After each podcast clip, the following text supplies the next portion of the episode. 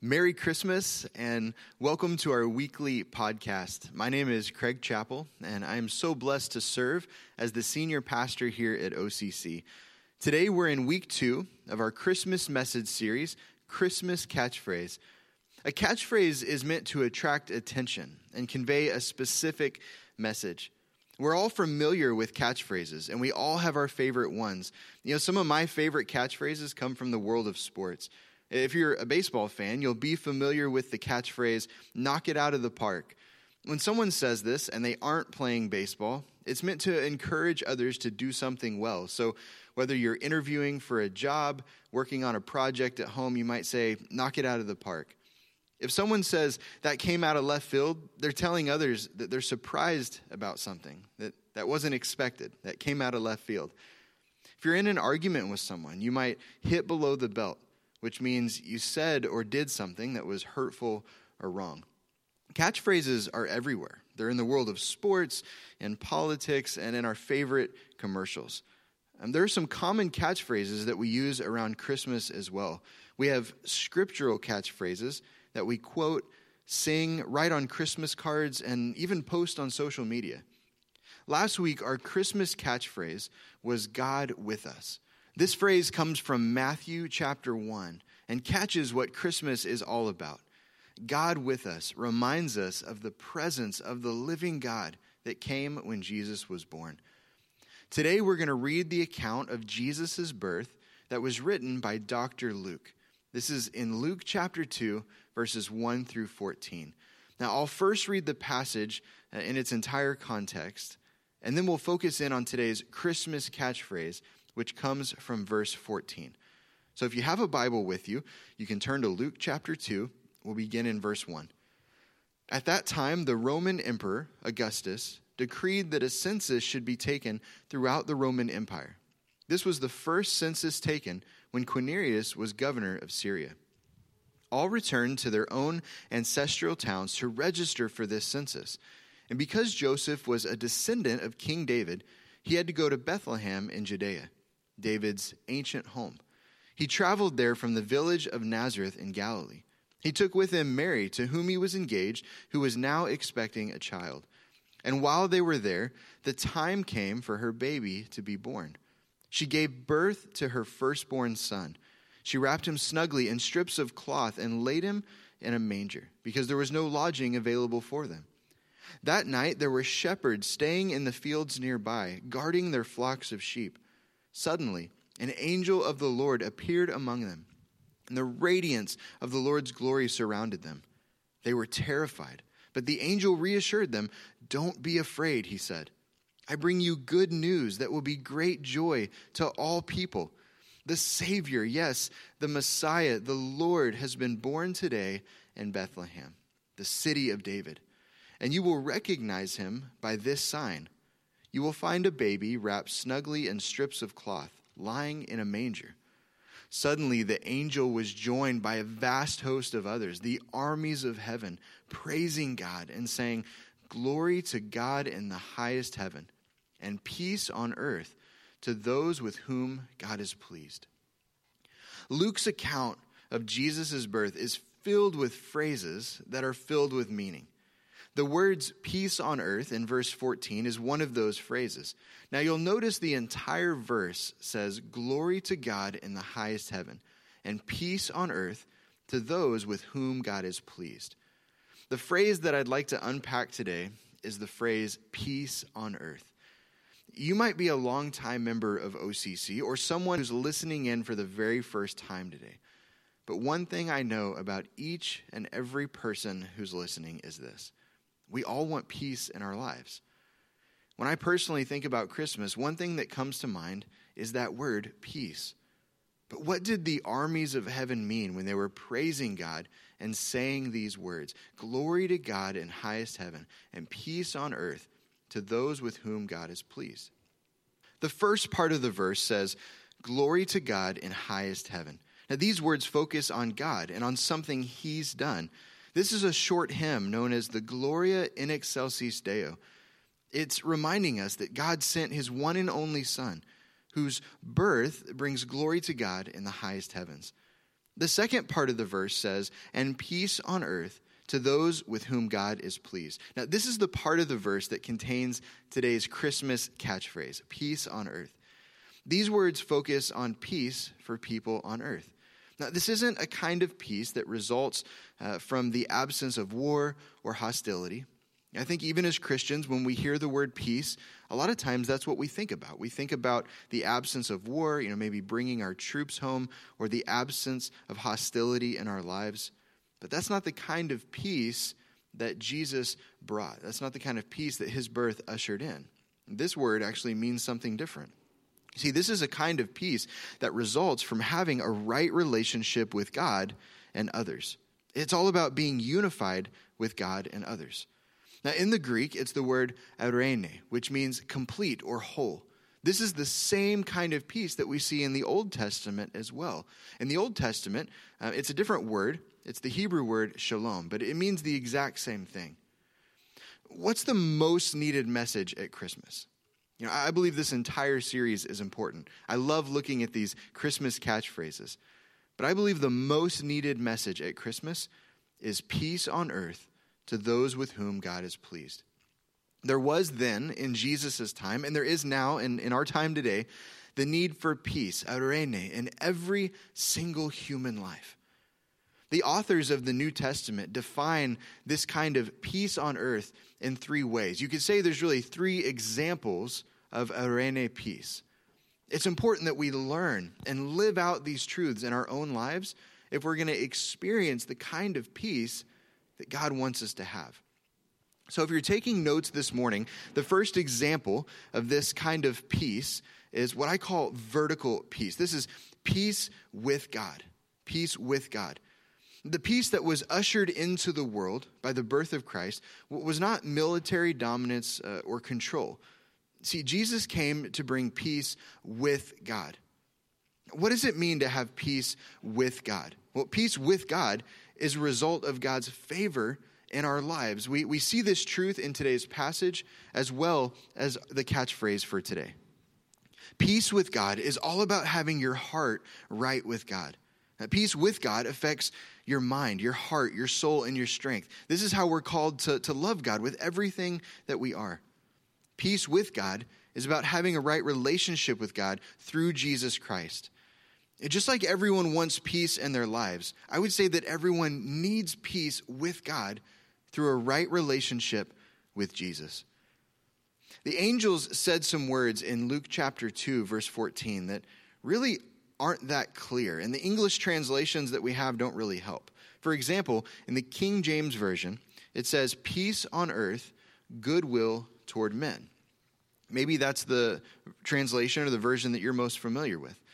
The NLT and the ESV says, Peace on earth to those with whom God is pleased.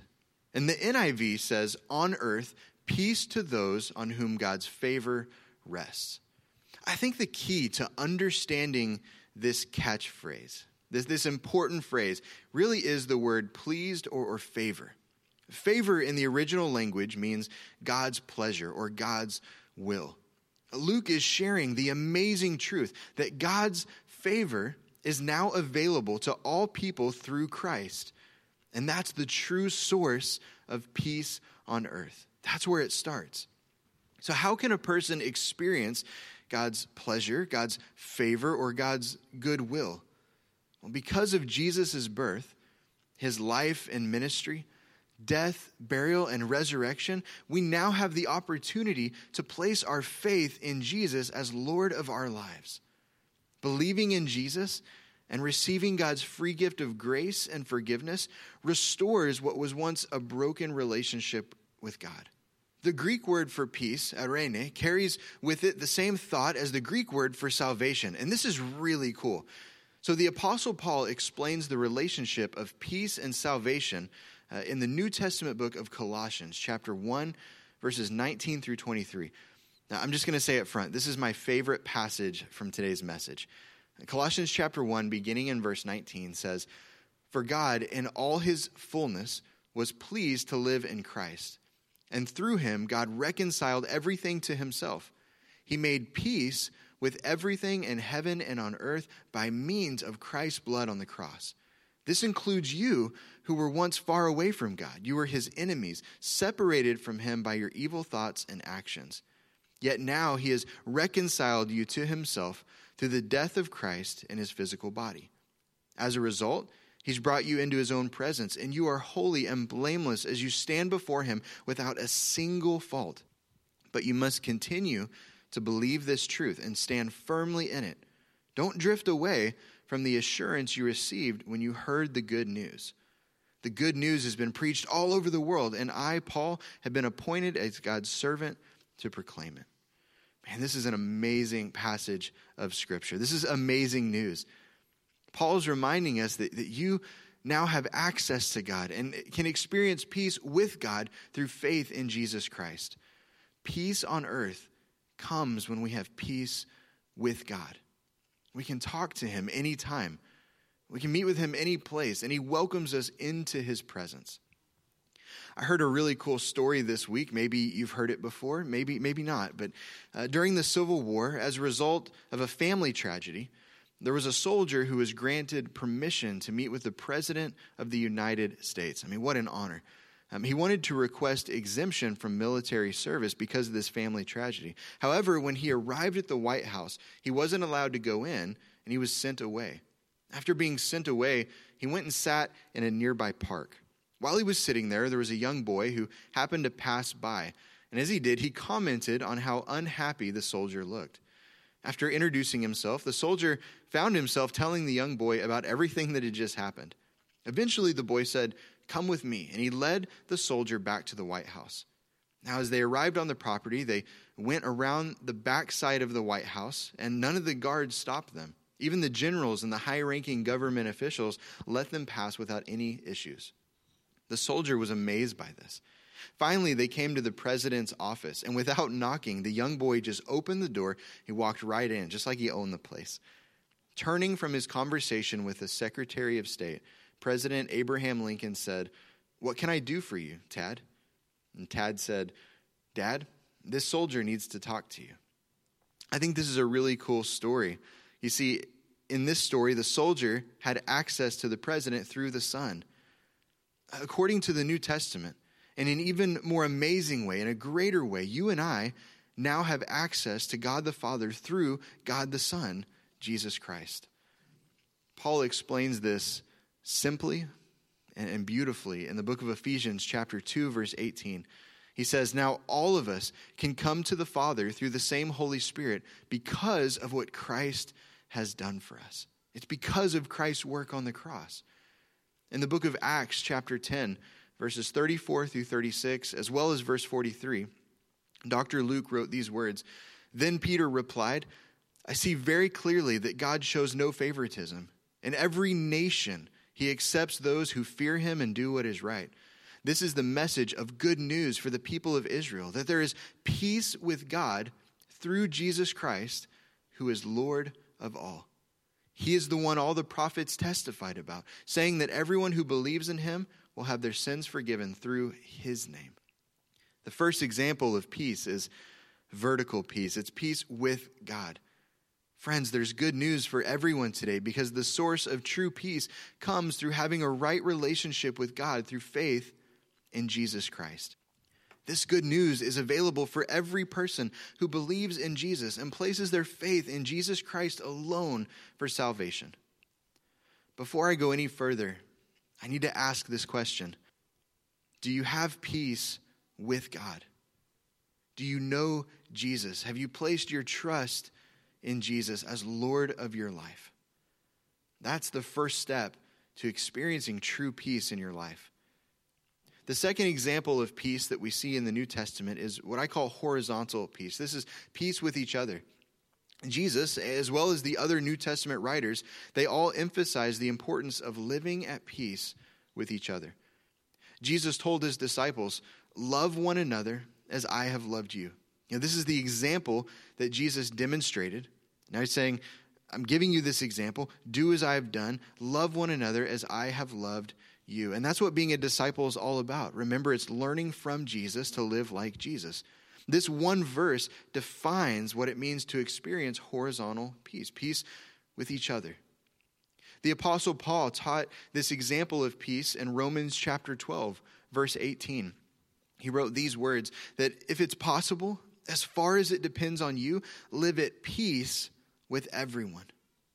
If you're a Christian, if you're a follower of Jesus, you're called to be intentional about this, not casual. We're called to work at relationships, doing everything that we can to live at peace with everyone. We're called to build bridges, not fences. This week I came across an old story. It's by an unknown author.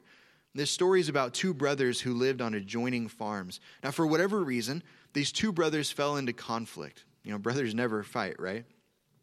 Well, it was the first serious argument or fight in about 40 years of farming side by side, 40 years of sharing resources.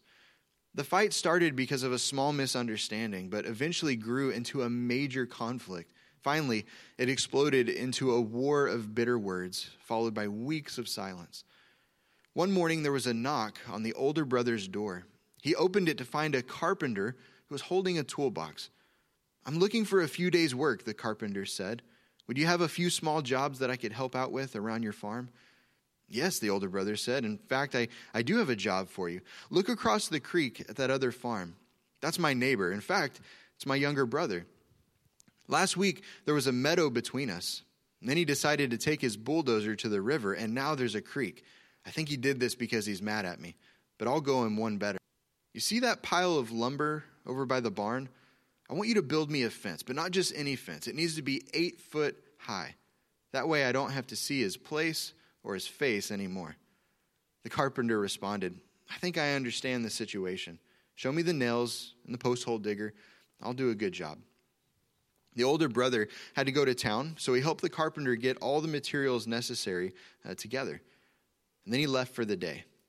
The carpenter worked hard all day, measuring, sawing, and nailing. In the evening, when the farmer returned, the carpenter had just finished the job. The farmer's eyes opened wide, his jaw dropped. What he saw was not what he expected. There was no fence at all. Instead, it was a bridge, a bridge stretching from one side of the creek to the other the farmer noticed that the carpenter and his younger brother were actually walking towards him from the other side of the bridge. His brother's hand was held out like he wanted to shake hands. I can't believe you built this bridge after all I've said and done, the younger brother said. The two brothers stood at each end of the bridge and then met in the middle, taking each other's hand. They turned to see the carpenter hoisting his toolbox onto his shoulder. No, wait, stay a few days. I've got a lot of other projects for you to work on, said the older brother. I'd love to stay, the carpenter said, but I have a lot more bridges to build. The second example of eirene peace is horizontal peace. It's peace with each other. Friends, Christmas is a time to build bridges, not fences. Paul said, as far as it depends on you, live at peace with everyone. Right, this command, this, this challenge, that's on you regardless of what others have said or done. He says, as far as it depends on you.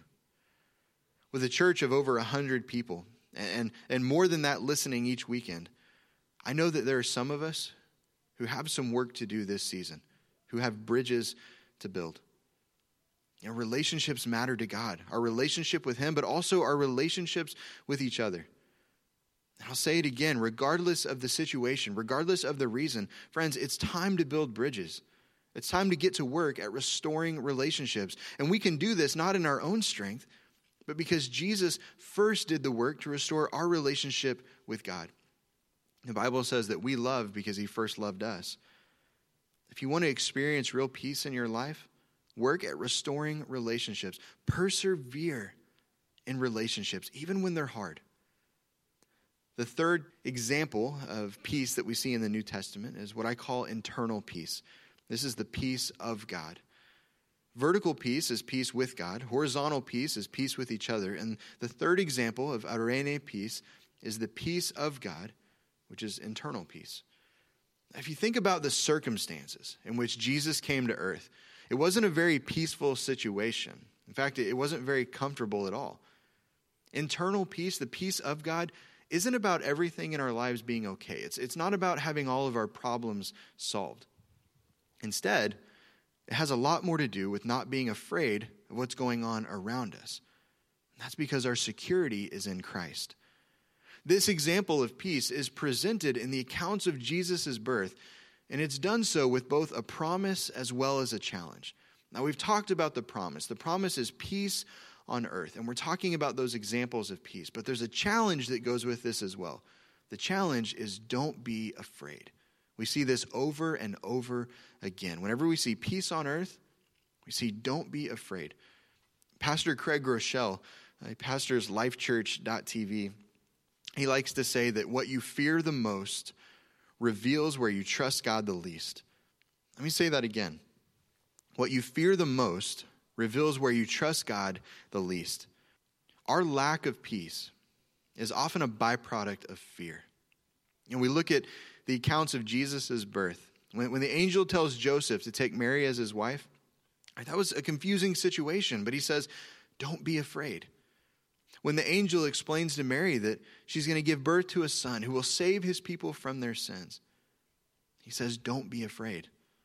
When the angel speaks to the shepherds in Luke chapter 2, can you guess what he says? He says, Don't be afraid. The Apostle Paul wrote in Philippians chapter 4, verses 6 and 7, he says, Don't worry about anything.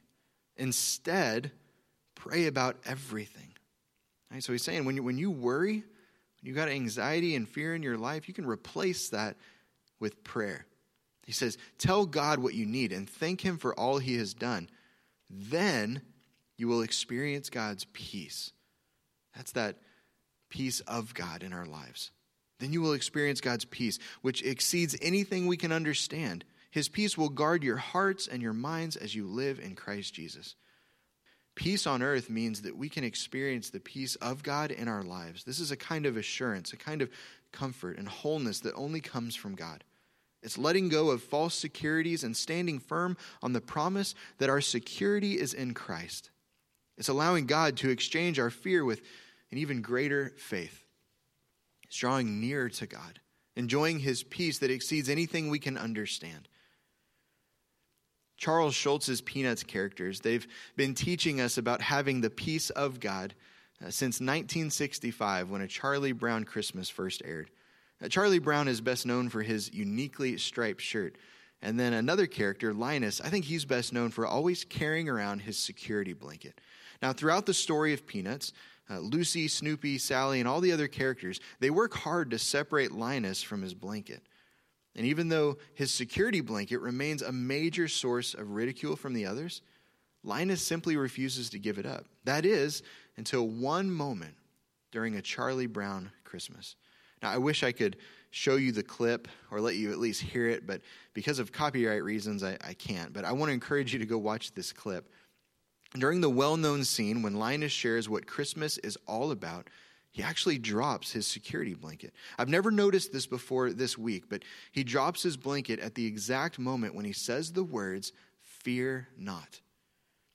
Well, reading the comments about the movie and about this scene, a lot of people believe that this was intentional. It's an amazing scene. It's a great reminder to fear not. And he gives us the reason, and that's the reason for Christmas. The world of 2020 can be a scary place, and I know a lot of people who are worried about going into 2021. In fact, I'd say right now, most of us find ourselves holding on to things that are temporal for security, grasping to things that maybe we shouldn't. This year has given us more than enough reasons to fear what's going on around us.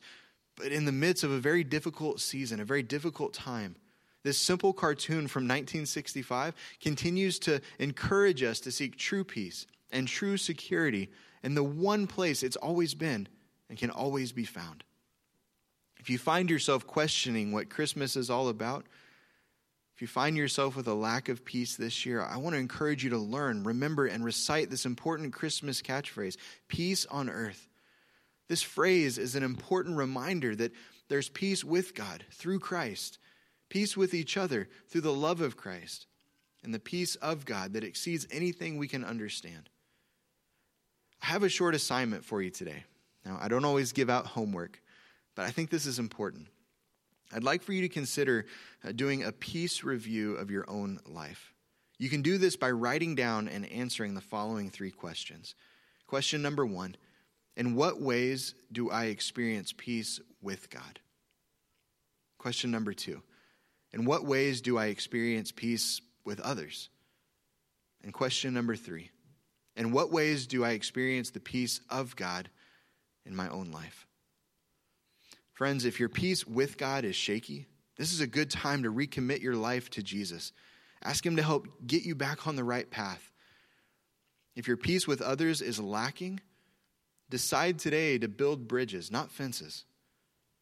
And if your internal peace is weak, lay down your anxieties, lay down your worries and fears, and lean on the Lord, the only one who can offer true peace on earth.